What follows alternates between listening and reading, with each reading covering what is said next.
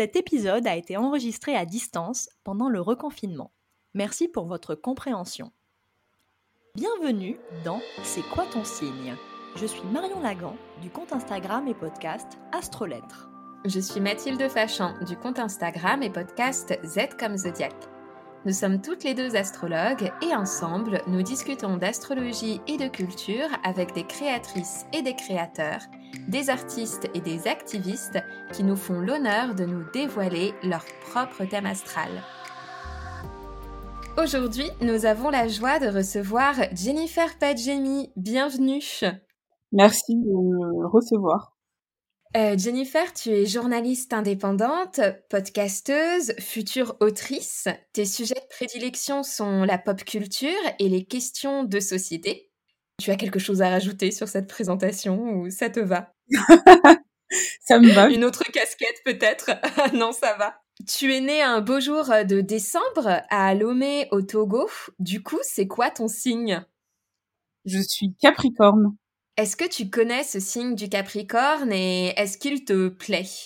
Alors, euh, à la fois, il me plaît parce que euh, je pense que ça me correspond assez bien, euh, dans le sens où je, me reconnais dans, dans, dans toute la dimension de, de prise en main, de, de combativité, du fait que qu'on soit qu'on soit souvent illustrés comme des personnes euh, qui sont euh, qui aiment que les choses soient bien faites, euh, qui aiment bien la rigueur, etc. donc ça, c'est des traits dans lesquels je me retrouve. Après, il y a beaucoup de caricatures, je trouve, sur ce signe, qui moi me m'embête un peu. C'est que on est souvent relégué à, la dimension de, de l'ambition, euh, de la carrière, euh, de l'argent. Enfin, et à chaque fois, je me dis, mais je ne comprends pas parce que tous les Capricornes que je connais, y compris moi, on n'est pas forcément comme ça. Et c'est vrai qu'on est souvent euh, illustrés comme des personnes un peu manipulatrices, pas très sympas, toujours froides, limite en colère pour rien. Enfin, et c'est quelque chose que j'arrive pas trop à comprendre. Donc c'est vrai que en, en, vieillissant, euh, j'ai compris que euh, que mon ascendant et mes autres signes, enfin des autres planètes, étaient aussi importants. Donc j'essaye de me rattacher à ça pour pas justement tomber dans cette caricature du Capricorne. C'est intéressant parce que, euh, bon, alors moi, je suis complètement pour la fierté Capricorne, je le suis aussi, j'ai six planètes dans ce signe, donc euh, je suis clairement partie intégrante euh, du comité de réhabilitation du signe du Capricorne. Et c'est intéressant parce que ce cliché dont tu viens de parler, notamment sur le côté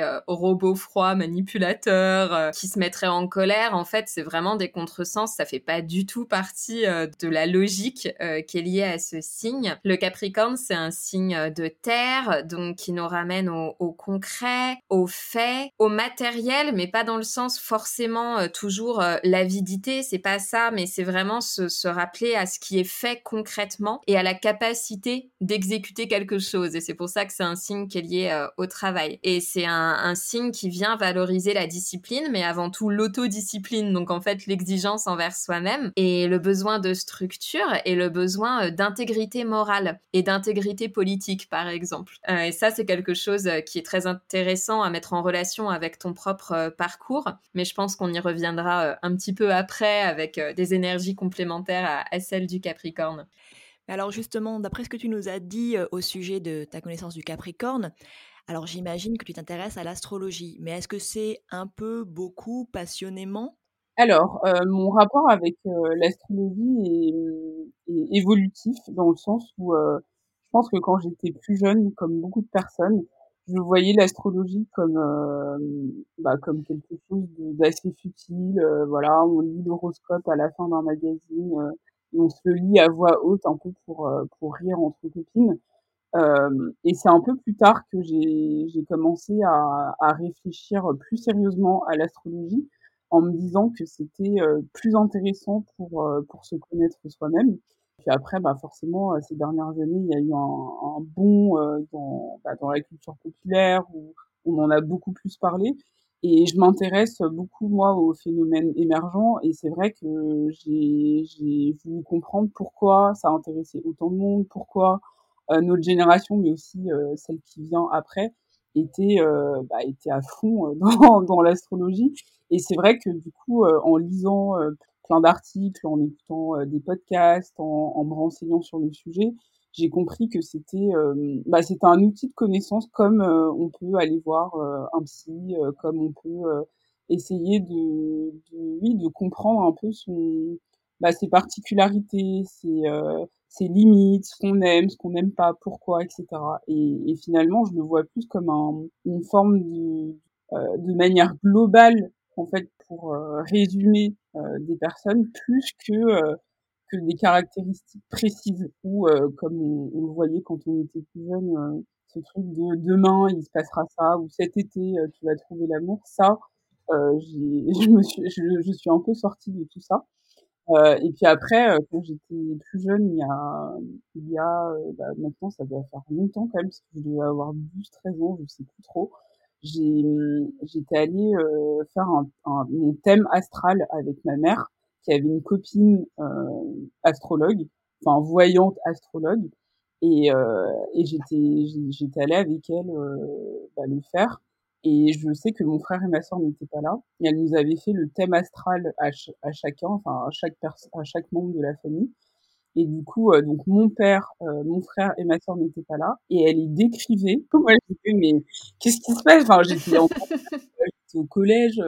Je me disais mais déjà qu'est-ce que je fous là? Enfin, je, je traînais un peu des pieds. Et c'est vrai qu'en l'écoutant, bah du coup, ça a commencé à m'intéresser parce qu'elle j'ai l'impression qu'elle arrivait vraiment à décrire euh, des choses euh, assez profondes de, de nous, euh, bah, et de moi qui était présente aussi. Et bon, après, dans le thème astral qu'elle me l'a imprimé, je, je, le relis tous les ans et j'essaye un peu de, de voir comment moi-même j'ai évolué par rapport à ça. Il y a des choses qui, je pense, sont sont pas forcément vraies ou je sais pas si je les ai pas encore découvertes, mais notamment sur la, la dimension scientifique. Moi, je suis pas du tout une personne scientifique, je sais même pas compter pour vous dire la vérité.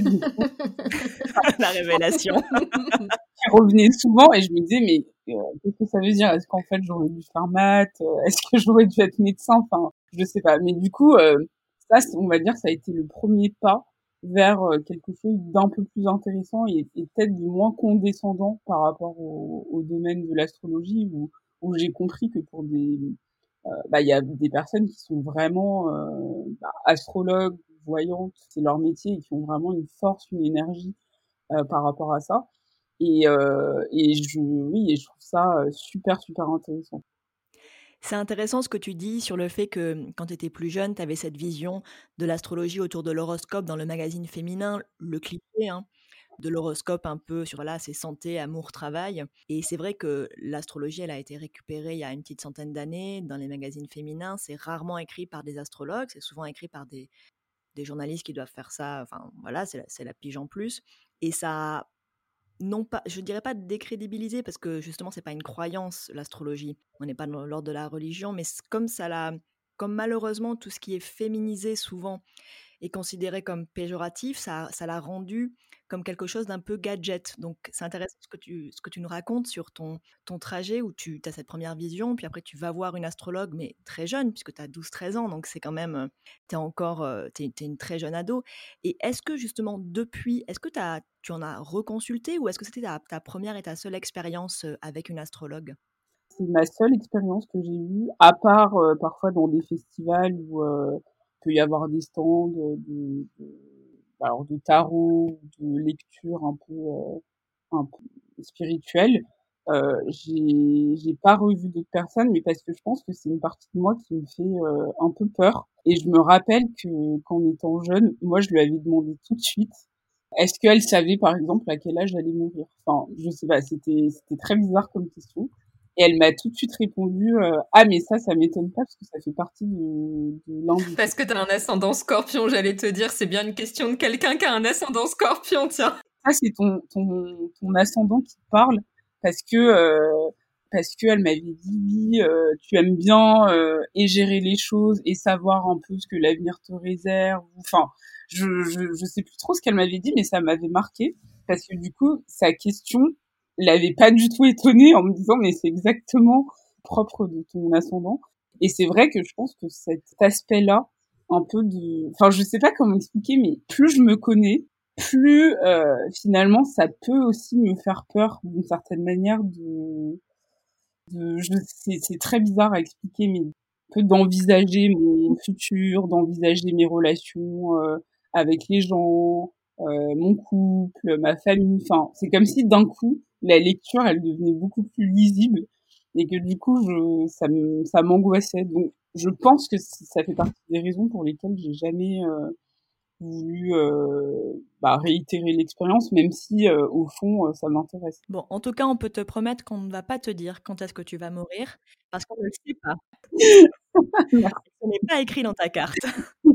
Oui, oui, puis on en profite pour rappeler qu'on peut vraiment faire de l'astrologie euh, sans aller dans la prédiction, euh, déjà parce que c'est deux exercices euh, différents, et puis entre l'interprétation d'un thème astral et l'analyse des transits futurs, c'est vraiment séparé, et puis qu'on peut aussi décider de le faire, de ne pas le faire justement par déontologie en fait, et éthique, et même y compris de prédire des choses agréables, parfois c'est pas toujours bon à, à dire. Donc avant cette, cet entretien, tu tu savais visiblement que dans ton thème euh, astral, euh, ton signe solaire n'était qu'une composante euh, parmi des dizaines d'autres. On vient parler de ton ascendant, par exemple. Est-ce que tu connais un petit peu, du coup, les autres planètes? Est-ce qu'il y a d'autres placements qui t'ont marqué déjà dans l'analyse de ton thème? Alors, je sais que je suis aussi que ma lune est en Gémeaux. Donc ça, ça m'a, ça m'a quand même marqué parce que je pensais pas du tout. Et en même temps, euh, ça explique euh, bah, certaines euh, certaines facettes de, de, moi. Et après, euh, je m'étais fait euh, le, le chart sur sur CoStar. Et donc c'est aussi comme ça que j'ai pu voir que, par exemple, bah, la ma planète Jupiter, elle est en Taureau. Et j'ai beaucoup de Capricorne aussi. Donc Uranus, Soleil, mmh. Saturne, Neptune, Mercure. Et donc, euh, ça veut dire quelque chose aussi, je pense. Tout à fait. Après, euh, par rapport à, à l'astrologie, c'est intéressant ce que vous disiez sur la prédiction, parce que ça, euh, moi, c'était mon, mon, moi ado qui pensait ça. Ah, mais surtout que la dame que j'avais vue était aussi un peu voyante, donc il y avait un peu ce côté ah, mais tu vas pouvoir me dire ce qui va se passer dans ma vie. Et c'est vrai que c'est un peu plus tard, en étant adulte, en m'intéressant au sujet, que j'ai compris que c'était pas le cœur de, de l'astrologie de prédire et finalement, les magazines féminins nous ont complètement faussé en fait sur cette idée de euh, lundi il va se passer ça, cet été il va se passer ça, mmh alors que c'est pas du tout ça. Et, euh, et c'est vrai que j'entends aussi des choses contradictoires selon les personnes. Donc moi, on m'avait dit que, que, que vers 30 ans, euh, notre ascendant prenait le dessus euh, sur euh, sur euh, sur nous. Mmh.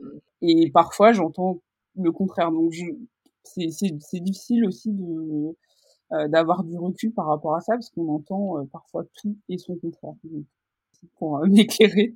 Bah, typiquement, en effet, euh, c'est vrai que cette histoire d'ascendant, euh, moi, c'est une question qu'on me pose souvent, euh, que ce soit sur Instagram ou en consultation. Pour moi, je, je trouve que ça dépend des thèmes, c'est-à-dire qu'il y a certains thèmes astro dans lesquels je peux complètement comprendre que l'ascendant prenne le dessus, entre guillemets, au fur et à mesure, et, entre, et prenne le dessus sur quoi, en fait? Sur le signe solaire, oui, peut-être. Après, sur l'ensemble du thème, ça, j'y crois pas trop. Mais, mais pour d'autres thèmes, j'ai plutôt l'impression parfois que c'est l'inverse, en fait, que des personnes se sentent très proches de leur ascendant dans un premier temps et que euh, vivre et expérimenter, ça va plutôt leur permettre d'acquérir la sagesse que contient le reste de leur thème finalement. Donc euh, c'est un exercice vraiment très individualisé à chaque fois. Oui, puis c'est un peu la légende urbaine, ce côté l'ascendant prend le dessus, comme si euh, comme s'il y avait plusieurs personnalités, alors qu'un thème ne dit pas qu'il y a plusieurs personnalités. Un thème dit justement qu'on est composé de beaucoup d'ingrédients et comme disait Mathilde, ça dépend vraiment du thème, ça dépend vraiment de toutes tes planètes. Et toi-même, Jennifer, en réalité, tu en es déjà consciente, puisque tu nous disais que tu savais que tu avais beaucoup de planètes en Capricorne, mmh. que ta lune était en Gémeaux. Donc en fait, l'idée, c'est plutôt de voir comment les énergies de ces planètes, enfin les, les sens qu'elles représentent, les domaines qu'elles représentent, dialoguent entre eux. C'est vrai qu'il y a beaucoup, il y a, il y a à boire et à manger dans l'astrologie depuis, tout, depuis tout temps. déjà sortir de la prédiction pour certaines personnes, en tout cas comme c'est le cas pour Mathilde et moi.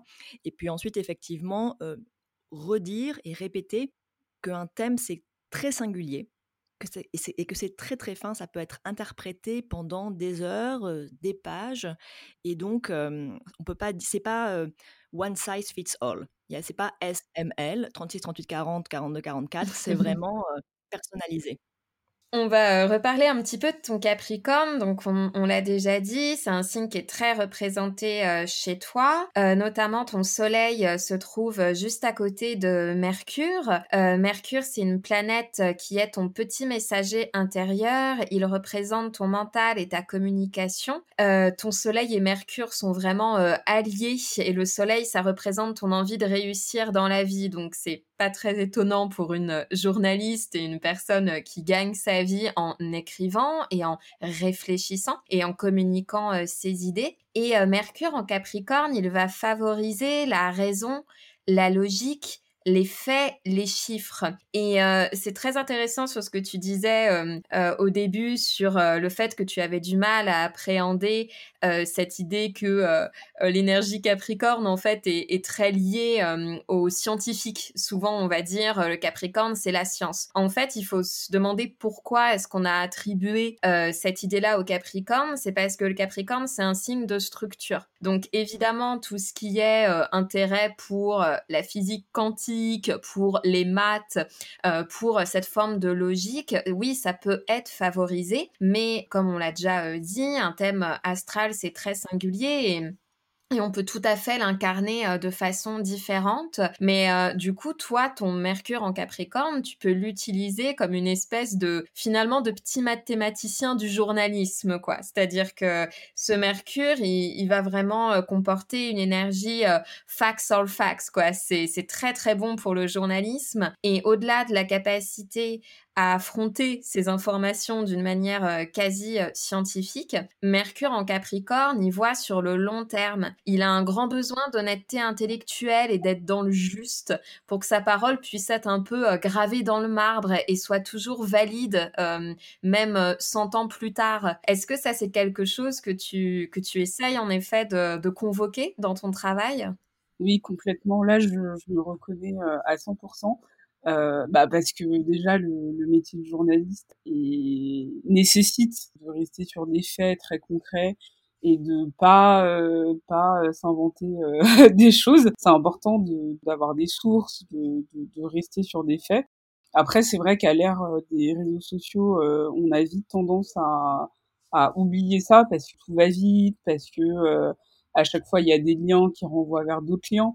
Et c'est vrai que ça, c'est quelque chose que je garde toujours en tête parce que j'ai tellement peur de cette, rapidité qui fait que parfois, même sans faire attention, on peut euh, se retrouver avec des erreurs. Et, euh, ça arrive, hein, mais il faut euh, être vigilant. Et c'est vrai que dans, mon travail, que ce soit même dans la rédaction de mon livre, dans les articles que je fais, j'essaie toujours de pouvoir me blinder au, au cas où en me disant voilà les sources que j'ai. Si euh, quelqu'un veut remettre en question ma parole, si euh, telle personne me dit que euh, que en fait c'est c'est pas le bon chiffre, c'est pas la bonne source, je j'ai je, toujours en fait des sources euh, à garder quelque part au cas où. Et c'est vrai que euh, que dans notre métier, ce qui est compliqué, c'est que quel que soit le, le domaine de recherche, que ce soit la politique, la culture, le lifestyle, la mode, c'est qu'il y a toujours des personnes en fait qui veulent nous faire comprendre qu'ils savent mieux que nous, sans, sans comprendre forcément les paramètres aussi euh, du journalisme, dans le sens où euh, quand on est pigiste par exemple, on, on, a un nombre de signes à respecter. Enfin, on peut pas non plus raconter toute notre vie. Donc, il faut forcément garder en, en tête euh, bah, un angle et, et garder en tête qu'on peut pas euh, tout raconter. Mais c'est vrai que souvent moi à chaque fois que je publie quelque chose, même là à peine euh, aujourd'hui, c'est qu'il y a toujours des personnes en fait qui veulent me dire ah mais t'as oublié ça, ah mais t'as pas parlé de ceci, ah mais t'as pas parlé de cela. Et pour moi le fait de rester sur les faits, c'est aussi une manière de pouvoir répondre en disant non en fait c'est pas que j'ai oublié, c'est juste que c'était pas forcément mon angle, c'est pas forcément mon sujet et que ça mériterait euh, un autre article. Et c'est vrai que ça, c'est quelque chose que j'ai souvent en tête parce que Internet, vous, vous savez très bien, est un, un univers incroyable et que en fait, on, les gens ne nous autorisent plus en fait cette marge d'erreur. C'est qu'on on a besoin en fait de toujours prouver notre bah, notre efficacité, notre bah, notre raisonnement et ça c'est c'est à la fois parfois compliqué et en même temps je pense que c'est bien d'avoir ce genre de rappel.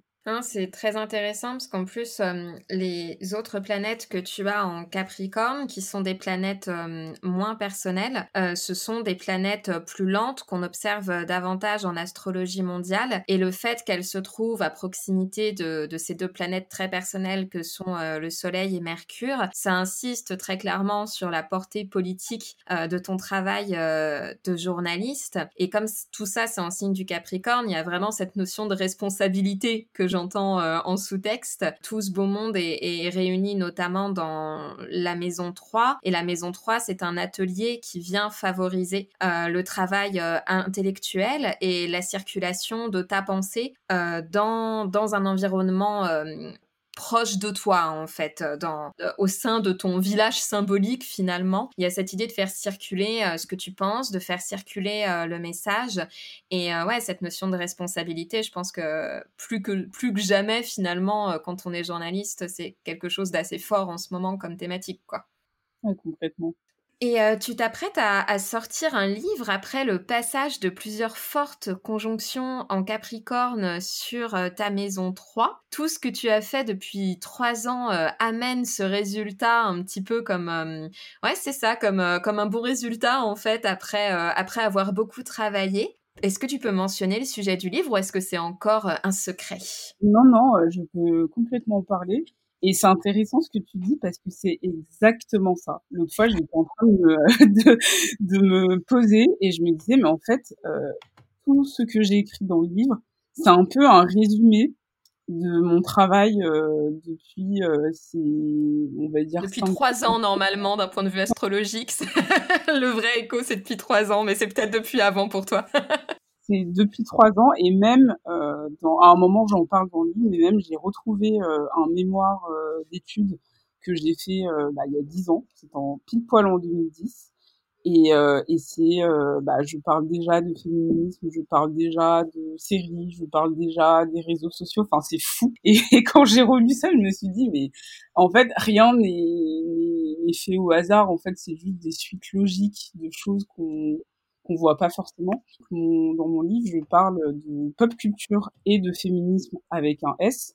Donc l'idée, c'est un peu de comprendre comment euh, les sujets de société, donc dont le féminisme fait partie, mais aussi l'antiracisme, les questions de santé mentale, euh, les questions de corps, euh, les questions de sexualité, ont un lien avec la pop culture et beaucoup plus qu'on ne le pense. Et surtout, j'essaye un peu de comprendre comment ces dix dernières années, tout euh, tout a été bousculé parce qu'on n'a jamais eu autant de, de changements euh, dans la société.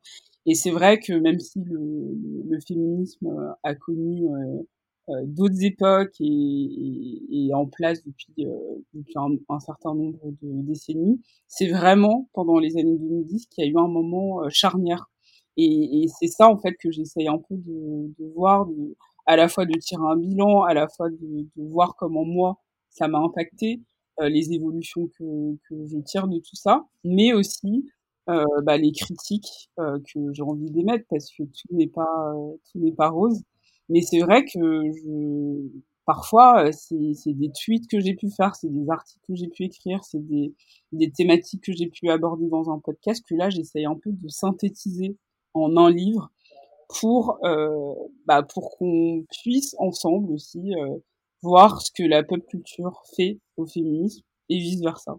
Et, euh, et donc vraiment, non mais là, je suis, euh, je suis épatée parce que c'est vraiment ça quoi.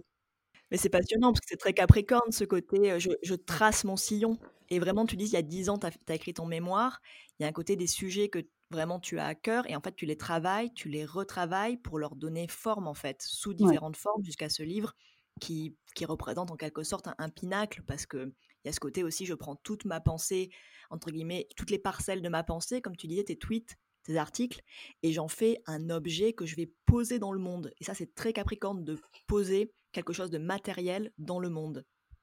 Mais Justement, donc on a beaucoup parlé de, ton Capricorne. Moi, j'aurais bien aimé qu'on reparle un peu de ton ascendant Scorpion, euh, parce que je pense que c'est intéressant avec ton journalisme qui creuse justement, qui essaie de comprendre et discuter. Et je fais référence ici à ton podcast Miroir Miroir, qui parle de l'apparence. Or, le scorpion, c'est celui qui va chercher l'authenticité, qui va chercher ce qui se passe, ce qui se cache sous les apparences, quels sont les tabous, quels sont les secrets, et surtout qui va chercher à transformer à se transformer pour aller toucher à une exigence de vérité, d'authenticité qui est, qui est vraiment caractéristique du signe. Qu'est-ce que tu en penses? Ouais, c'est, hyper intéressant ça aussi. En fait, euh, tout est intéressant, j'ai envie de vous écouter. Euh.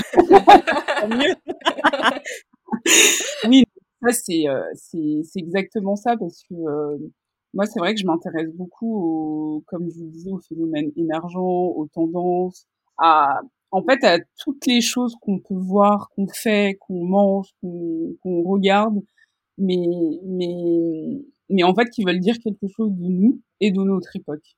Et du coup, euh, par rapport à ce que tu dis, je pense que j'ai envie de comprendre pourquoi. En fait, pourquoi d'un coup, euh, euh, je sais pas, tout le monde a envie de manger euh, de la babka. pourquoi le body positive a, a été propulsé sur Instagram? Pourquoi, pourquoi? Et c'est vrai que je, même quand quand j'étais plus jeune, ça c'est quelque chose que mon, père me disait souvent. Il me disait, mais tu disais tout le temps, pourquoi? Pourquoi, euh, pourquoi ceci? Pourquoi cela? Et j'ai toujours été euh, une élève euh, très curieuse, pas forcément toujours la meilleure élève, mais qui participe, qui a envie d'en savoir plus, qui a envie de creuser un peu. Et ça, c'est quelque chose qui est assez important pour moi.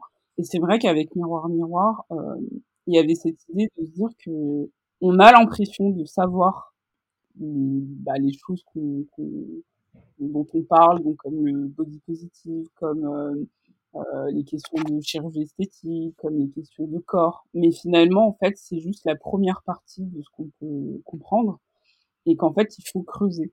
Et du coup, pour creuser encore plus, il faut parler à des personnes plus expertes qui euh, peuvent nous donner euh, des, des, outils et des clés pour comprendre euh, davantage ce qui se passe derrière.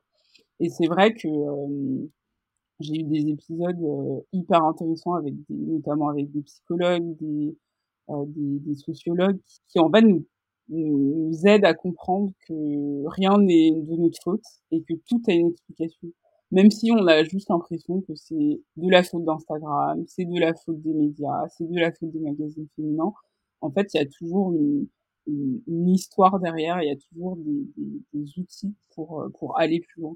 Et ça, euh, c'est vrai que cette recherche d'authenticité est, assez importante pour moi, à la fois dans mon travail que dans dans mon quotidien. Enfin, je, trouve ça important d'être d'être entouré de personnes qui sont loyales, et qui ne se cache pas euh, derrière euh, des mensonges. Et pour euh, pas grand-chose, j'ai déjà arrêté de parler à des personnes parce qu'elles m'avaient menti. Donc, et parfois, je, quand j'y pense, je me dis, mais j'ai été peut-être c'était peut-être un peu fort et j'aurais peut-être dû réfléchir avant de, de, réagir comme ça. Mais c'est ah, vrai moi, je suis Capricorne et je comprends. On est d'accord. C'est important la loyauté. Hein.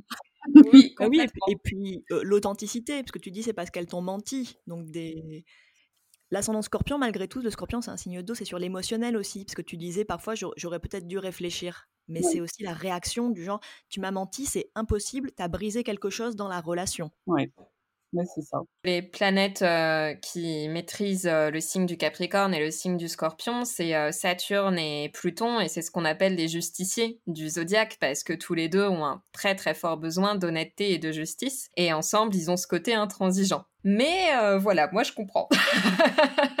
voilà, mais ça peut paraître, ça peut paraître un peu dur pour les autres, mais il y a des règles et il faut les respecter. Et, l'injustice, c'est pas supportable, quoi. Je pense que ça vient de là notre côté dur. C'est pour ça qu'on a mauvaise réputation Oh, mais non. Mais tous les signes pensent qu'ils ont mauvaise réputation. Oui, en plus. Sauf les lions, qui sont très contents d'eux. je, je, plaisante, bien sûr.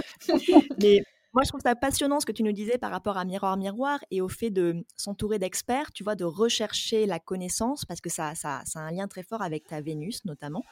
Euh, donc, Vénus, euh, qui est chez toi en Sagittaire, Vénus est une planète qui a pour mission de chercher dans le monde extérieur tout ce qui peut nous faire du bien, qui amène de la beauté, de l'harmonie, pas justement nécessairement au sens cosmétique, ou en tout cas pas seulement, mais vraiment presque philosophique, parce qu'elle symbolise la manière dont on se lie aux autres, dont on crée la relation avec l'autre.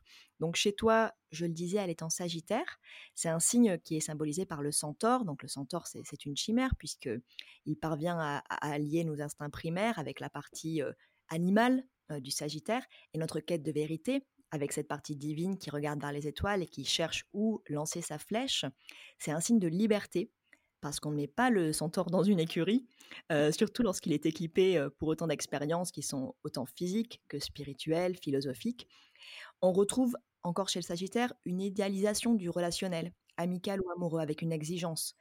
En même temps, un grand besoin qu'on te laisse de l'espace, qu'on te laisse galoper, comme un cheval sauvage, pour citer Dirty Dancing. Et justement, euh, on, avait une question à te poser. Est-ce que le monde, pour toi, est tendre avec les femmes qui ont Vénus en Sagittaire et qui ont cette recherche d'espace et de liberté? Non. non. La réponse est claire. Non, mais en fait, mais ça, c'est euh, c'est très éclairant parce que c'est une question que je me pose tout le temps. Cette, euh, en fait, ce besoin de, pour les gens et pour la société de nous mettre dans, dans des cases, de nous enfermer. Mmh et que ce soit dans l'amitié, j'ai toujours eu un problème avec euh, l'effet de groupe euh, cette manière où voilà on a un groupe d'amis mais du coup ce groupe d'amis doit être le seul et j'ai souvent eu des encore une fois des problèmes euh, plus jeunes où on me reprochait d'avoir trop d'amis euh, de de pas euh, de pas euh, voilà tu t'as pas mangé à la cantine avec moi ce midi parce que t'es allé avec telle ou telle autre personne. Là on devait se voir ce mercredi mais finalement tu peux pas enfin. Et en fait j'ai toujours eu un problème avec la manière dont on, m'enfermait dans une dans une espèce de codification amicale parce que j'avais envie de pouvoir en sortir, d'être libre d'une certaine manière. Et, et dans l'amour, je trouve que c'est la même chose, c'est-à-dire que quand on est en couple, les gens attendent quelque chose de très précis. C'est euh, donc euh, tu es une femme dans un couple hétérosexuel, euh, il faut que tu agisses comme ça. Donc euh, à chaque fois, ce sera les mêmes questions. Ah mais tu es amoureuse? Ah mais du coup euh, euh, comment ça se passe, ah mais machin, enfin, et à chaque fois, je, je, me pose la question, mais comment on en est arrivé au point où même le, le, le couple, les relations amicales, en fait, doivent être codifiées par des, par des, des positions, des postures, des, des manières de faire, et que si on le fait pas, on est, euh, on est pointé du doigt d'une certaine manière, ou on peut être soupçonné de cacher quelque chose, de pas dire la vérité, etc. Et c'est vrai que je trouve que par rapport aux femmes, euh, ça c'est quelque chose de, bah, que vous connaissez aussi, mais euh, mais c'est en fait on, on, on a besoin d'être assigné à l'endroit que la société veut qu'on soit. Et si on en sort, on est considéré comme euh, bah alors ça peut être des sorcières, comme euh, des personnes euh, malveillantes, comme des personnes euh, qui ne méritent pas l'amour d'une certaine manière. Et c'est mmh vrai que ça c'est c'est quelque chose de, bah, de qu'il faut changer en fait. Et il faut permettre, heureusement que c'est en train d'arriver de, petit à petit, mais il faut permettre en fait d'autres types de récits, euh, que ce soit des femmes qui veulent rester, euh, euh, je sais pas moi, célibataires toute leur vie, les femmes qui veulent pas d'enfants, euh, les femmes qui peuvent être en couple mais n'ont pas envie d'avoir le rôle euh, de la femme en couple. Euh, je, je, connais aussi de plus en plus ce modèle en fait de gens qui sont en couple mais qui ne vivent pas ensemble. Ça c'est quelque chose aussi qu'il faut pouvoir permettre. Et c'est vrai que je, trouve que oui non, on n'a pas, on ne nous laisse pas être libre de la manière dont on voudrait même si heureusement grâce au féminisme et à des combats euh, bah, qu'on voit euh, actuellement euh, et justement de, de connaissances, on arrive justement à comprendre que c'est un problème et qu'il faut arrêter en fait de, nous enfermer dans des cases. Mais c'est intéressant ce que tu viens de dire justement parce qu'effectivement, euh, Vénus en Sagittaire et, et, le signe du Sagittaire en lui-même, il rejette la case parce que lui va chercher une forme de vérité, en fait, il va aller étudier, faire des recherches dans un domaine qu'il passionne pour venir le partager avec les autres. Et c'est, j'ai l'impression, ce que tu fais notamment avec ton podcast, où tu vas aller chercher, étudier et venir dire aux autres, mais en fait, vous vivez comme ça, mais en réalité, il y a plein d'autres manières de voir les choses, faire les choses. Voilà, avec des paroles expertes, comment vous ouvrir un petit peu les yeux sur une autre manière de vivre qui sorte d'un ordre établi qui en fait fonctionne pour très peu de monde. Oui, c'est exactement ça. Il y a ce côté aussi euh, tracer sa propre voie avec le Sagittaire, euh, littéralement, puisque c'est symbolisé par une flèche euh, qui trace en fait un, un chemin, un chemin de lumière, quoi, qui nous montre justement littéralement la voie. Et ça me fait beaucoup penser à tout ce que tu viens de dire. et j'étais un peu émue en fait en écoutant parce que c'est vrai que la liberté au féminin, c'est une quête collective, voilà, de, de, tous les instants. Et ça me faisait penser à cette à cette citation de, c'était à la rappeuse Casey qu'on parlait dans, dans une interview, je crois, et elle disait, euh, mais la liberté, euh, ça se conquiert en fait, avec cette idée de ça se conquiert en se jouant, en jouant des coudes, je crois qu'elle disait. Et il y a vraiment cette idée-là en Sagittaire de devoir prendre la place qui nous est due en fait. Ouais, complètement. Dans ta carte, euh, Uranus est conjoint, c'est-à-dire au, même endroit quasiment que ton Soleil, et cette planète indique un côté euh, avant-gardiste qui n'hésite pas à rompre avec des codes désuets. Et c'est aussi une planète qui a une grande passion pour la réforme sociale et qui n'hésite pas euh, à, dire ce qu'elle pense, même s'il faut pour ça casser des conventions. On peut relier la position de cette planète à tes prises de parole engagées, par exemple sur l'absence de personnes racisées au sein des rédactions, mais aussi sur la dévalorisation de la pop culture ou de la parole féminine, ou encore la précarisation des journalistes. Est-ce que, avec le temps, tu as l'impression que dénoncer, ça amène vraiment du progrès, ou est-ce que finalement c'est euh, c'est quand même beaucoup de coups d'épée dans l'eau parce que le système euh, résiste énormément? c'est compliqué comme question parce que à la fois, je pense qu'il faut jamais se taire parce que c'est grâce à ça en fait que les choses euh, évoluent, qu'on arrive à, à, prendre conscience d'un problème et, et, ça nous a beaucoup aidé ces, ces, ces, dix dernières années notamment. On l'a vu grâce, grâce aux réseaux sociaux, euh, grâce à la parole de, de, de, de, personnes anonymes mais aussi connues. Euh, MeToo est passé par là, c'est aussi grâce à ça en fait. C'est grâce euh, à l'utilisation des réseaux sociaux et comment d'un coup euh, ça libère la parole et les gens en fait ont, ont, envie de, de, dire quelque chose, n'ont plus envie de se taire et ça c'est hyper hyper important. Mais c'est vrai que et justement c'est quelque chose que j'aurais aimé comprendre dans, dans mon thème astral, c'est que ces dernières années, j'ai plus, enfin ces dernières années en tout cas, euh, depuis l'année dernière ou ces derniers mois, je me pose de plus en plus la question de cette euh, de cette voix en fait euh, qui est parfois inaudible si on ne fait que ça, si on ne fait que dénoncer, si on ne fait que voilà crier haut et fort que ça ne va pas, que ceci ne va pas, que telle personne a fait quelque chose. Et, ça, c'est une réflexion que j'ai euh, depuis euh, quelque temps sur comment pouvoir participer à la conversation de manière intelligible, de manière cohérente, et mais aussi de manière nuancée. Parce que je pense que quand j'étais plus jeune, en tout cas il y a ces, ces, ces, six dernières années ou un peu plus, un peu plus loin, il y avait cette manière un peu de toujours voilà, dénoncer, crier, de taper du poing, de, de, enfin, de, vraiment euh, être dans une espèce de colère constante, mais sans vraiment comprendre les tenants et les aboutissants. C'est juste, on dénonce, mais après, qu'est-ce qui se passe? Et c'est vrai qu'aujourd'hui, j'essaye de, de, me dire comment moi, je peux essayer de lier les sujets qui m'intéressent euh, personnellement avec justement une envie de changer les choses.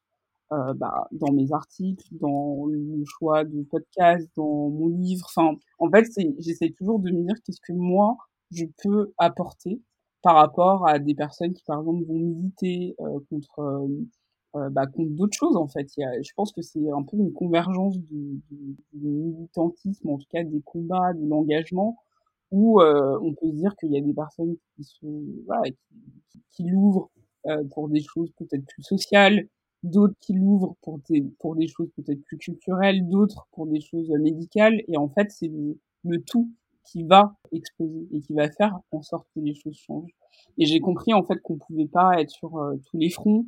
Et puis surtout, euh, ça c'est une, dimension dont on parle pas beaucoup, mais à un moment donné, euh, la fragilisation des personnes qui parlent est importante. Se faire cyberharceler, recevoir parfois des insultes. En fait, être toujours dans ce dans une garde euh, permanente en fait on, on, a toujours ce truc de oh, je regarde quand même mon portable au cas où quelqu'un marcelle euh, je j'arrive pas à avoir une conversation normale parce qu'en fait j'ai peur que ce que j'ai dit devienne polémique. Du coup euh, je préfère voilà rester à côté de mon portable. Enfin et ça devient vraiment quelque chose de prenant.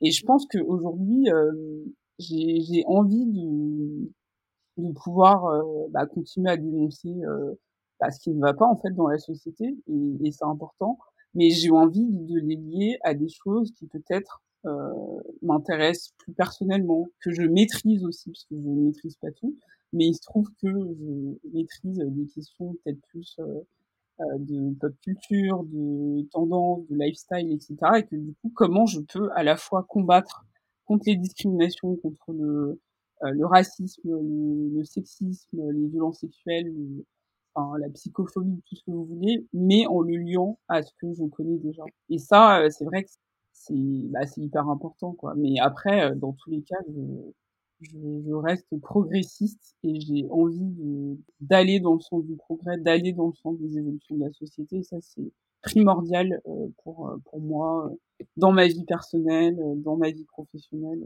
partout.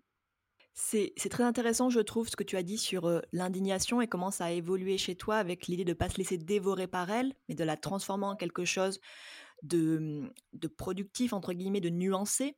Parce que justement, tu fais partie de cette génération qui a Pluton en scorpion. Donc, c'est une position générationnelle de dénonciation du pourri, d'indignation face aux injustices, d'une forme aussi de pessimisme, mais qui va essayer de susciter une colère transformatrice. Donc c'est un pessimisme qui, qui, est fertile. Et donc cette colère qui va amener une prise de conscience face à la noirceur du monde. Chez toi notamment, ce Pluton, il est en maison 1, donc dans le signe de ton ascendant qui va symboliser ton tempérament spontané. En gros, cette première réaction qui est en mode du ça me dégoûte, pourquoi ça me dégoûte, et ensuite, justement, qu'est-ce que j'en fais?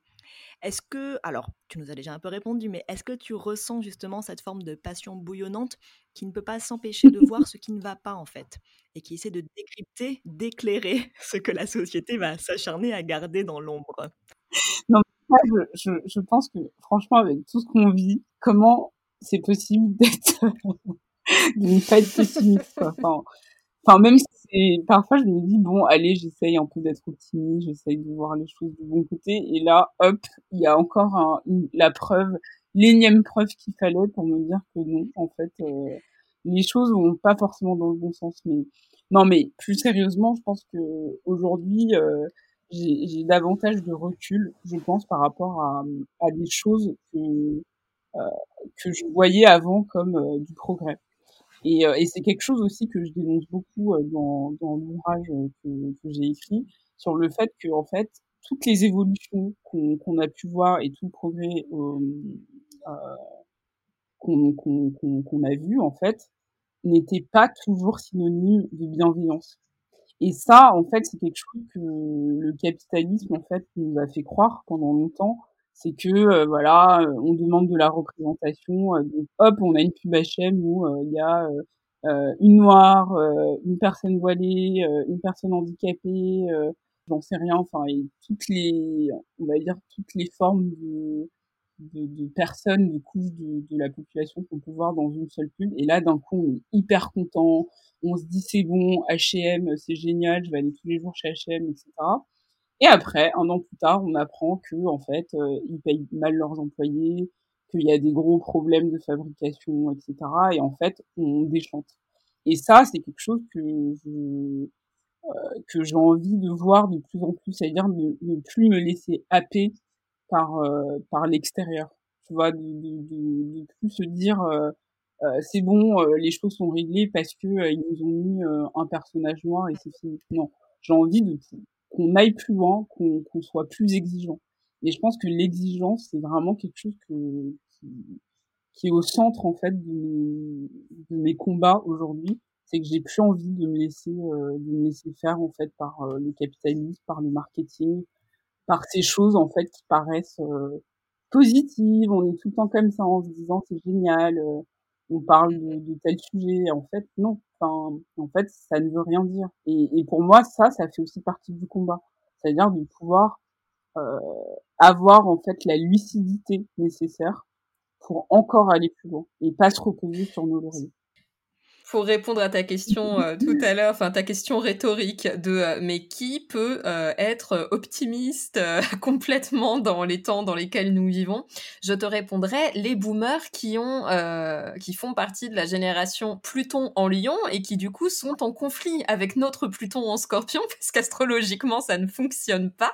Et et qui justement eux sont plutôt voilà évidemment ce ne sont pas des groupes complètement homogènes et évidemment et parmi notre génération aussi, mais ça donne des grosses tendances. Et voilà, ce côté, mais si, si, on a quand même mis au point un modèle qui fonctionne. Et euh, c'est vrai qu'on a une, génération, euh, nous, qui, qui, qui, qui, sommes beaucoup plus, en effet, dans cette contestation. Je trouve ça très, très juste euh, ce que tu viens de dire sur le fait de plus laisser avoir, quoi, par des espèces de pièges marketing. Et ça fait à la fois une, une génération très pessimiste, mais qui aussi, elle, va dire, en fait, on n'est pas pessimiste, on est réaliste, en fait. Et c'est c'est vraiment super intéressant. Euh, même il y a ce côté quand même euh, que je trouve assez intéressant et pourtant Dieu sait que euh, j'adore notre génération plutôt en scorpion, je pense que c'est très nécessaire et tant pis si pour ça il faut beaucoup se disputer en repas de famille. Mais tu vois, ce, ce, côté de toujours...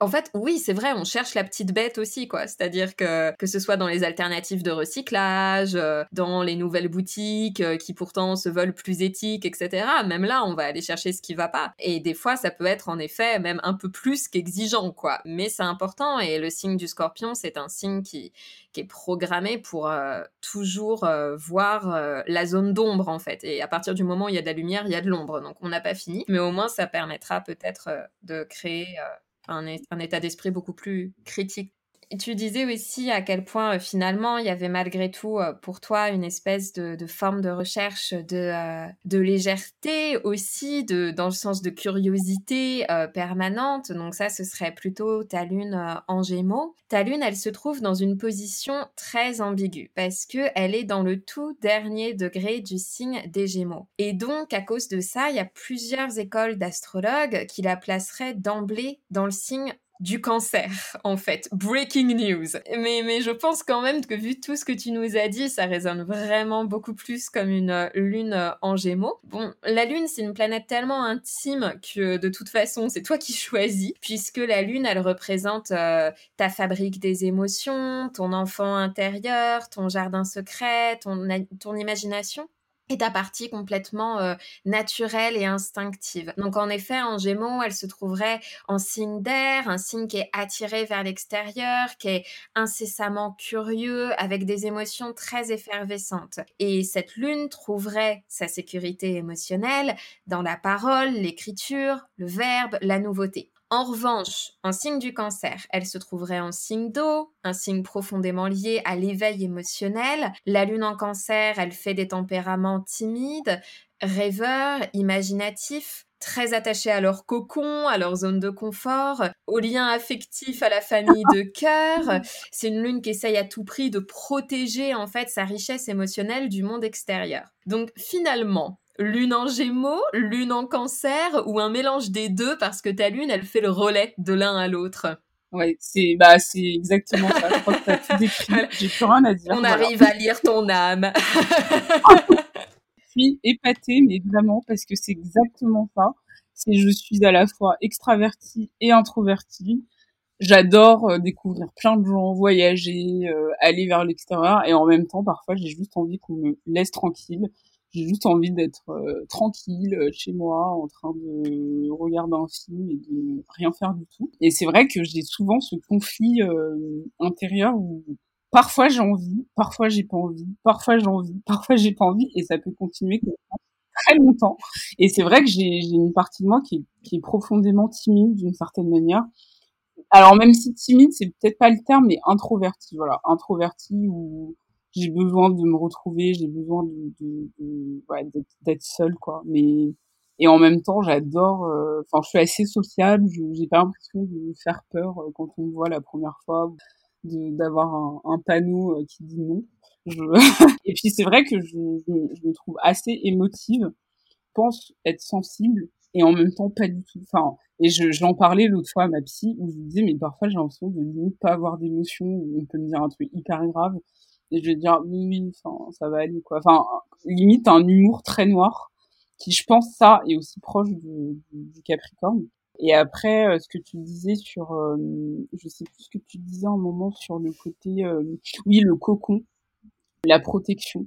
Et ça, c'est quelque chose que je chéris un maximum où euh, par exemple j'essaye vraiment de pas forcément parler de ma vie privée de en fait j'ai envie de pouvoir garder un jardin secret surtout euh, quand on, on, devient de plus en plus visible professionnellement en fait il y a cette euh, cette idée parfois de, de plus appartenir de se dire que tout est visible tout est sur Instagram tout est, sur Twitter tout est partout en fait et que on, on sait plus vraiment qui on est euh, en dehors de tout ça. Et moi, ça, c'est vraiment quelque chose que j'ai envie de pouvoir séparer, de pouvoir me dire que je peux vous partager des choses qui me paraissent euh, intéressantes, euh, cool, qui me plaisent, mais j'ai aussi envie de pouvoir regarder des choses que personne ne saura, à part euh, mon copain, ma famille, mon entourage proche, parce que je trouve ça important en fait de pouvoir garder une forme de tranquillité intérieure, de pouvoir se dire que des choses n'appartiennent pas au monde euh, public. Et ça, euh, c'est, tu l'as parfaitement décrit parce que c'est exactement ça. C'est, c'est très cancer, le jardin secret. Puis l'importance de l'intimité, comme tu le dis, quand on devient une figure de plus en plus publique, c'est de dire en fait, euh, il y, a, y, a, une limite entre le travail et le chez soi. et chez moi, ça n'appartient qu'à moi. Ça. Et c'est intéressant parce que ta lune, elle se trouve en maison 8. La maison 8, c'est un atelier qui est dédié à la résistance aux crises, à la transformation de soi nécessaire pour affronter les épreuves de l'existence. Est-ce que tu te qualifierais de résiliente? Oui, je pense que bah, déjà, je, pense être résiliente par, par essence, en fait, dans le sens où euh, bah, quand on est né euh, femme, euh, noire, dans une société où ce n'est pas la majorité, il y a déjà une forme de résilience de dire qu'on peut aller plus loin que ce qu'on avait envisagé pour nous. Après, il y a aussi savoir de quel milieu on vient. Je pense avoir eu les codes nécessaires ou en tout cas les capacités nécessaires culturellement pour pour m'aider dans ce sens-là, mais rien n'était forcément prédestiné. Et donc je pense que, que cette résilience en fait se trouve dans dans, dans ce qu'on nous dit depuis qu'on est jeune de euh, il faut faire deux fois deux fois plus euh, que les autres pour euh, pour avoir moins finalement mais pour arriver presque au stade que les autres et ça c'est chose que j'ai à la fois pris en compte et pas du tout parce que j'ai toujours été une élève moyenne enfin en fait qui avait des capacités naturelles enfin c'est c'est même pas par prétention mais dans le sens où je voulais jamais donner plus que ce que je savais déjà donc je venais un peu euh, voilà les bras croisés et j'arrivais à avoir une plutôt bonne note. Et donc, euh, mais je pense que, que oui, dans, dans le fait que voilà, j'ai eu un parcours forcément euh, pas forcément euh, classique pour euh, les journalistes. Je me suis retrouvée dans des rédactions où tout le monde avait fait la meilleure école de journalisme, les meilleurs stages, les meilleurs ceci, et moi, pas forcément. Et du coup, il y a cette, cette manière en fait de, de vouloir aussi prouver que ce n'est pas que ça qui compte et qu'on peut en fait euh, apporter sa voix, on peut euh, compter de, de, de, différentes manières. Et donc oui, tout ça c'est une forme de résilience et je pense que et ça aussi on, peut se rejoindre euh, sur cette, cet aspect, mais en tant que femme aussi, il y a une, forme de résilience forcément parce que bah parce que on met des bâtons dans les roues, parce que rien n'est fluide en fait. À partir du moment où c'est pas fluide, on est obligé de l'être. Parce que on, bah, parce que en fait sinon on n'avance pas et sinon on reste bloqué au même stade quoi. Donc euh, ça je trouve ça hyper euh, hyper important. Bon bah écoute euh, ce message de résilience sera le message de la oui, merci énormément. On te remercie beaucoup pour cet échange qui était ah, passionnant. non mais là j'aurais pu rester quatre heures avec vous, je vous préviens. Non, mais ce, le dévorer, mais comme jamais, je trouve que c'est une super idée et, je trouve que vous faites un travail vraiment euh, euh, de pédagogie nécessaire parce que à la fois on arrive à comprendre en fait tous les aspects euh, de l'astrologie qu'on maîtrise pas forcément et en même temps ça permet vraiment d'avoir des, des, outils comme je vous disais tout à l'heure pour bah, pour mieux se connaître pour comprendre des choses pour essayer d'avoir une lecture aussi personnelle et je trouve ça mais passionnant vraiment. venant de ta part en plus c'est particulièrement flatteur. Merci d'avoir écouté C'est quoi ton signe? Vous pouvez nous attribuer 5 étoiles sur iTunes et nous écrire un commentaire gentil. Cela aidera à le faire connaître. Le bouche à oreille, c'est encore ce qui fonctionne le mieux. À bientôt pour un prochain épisode de C'est quoi ton signe?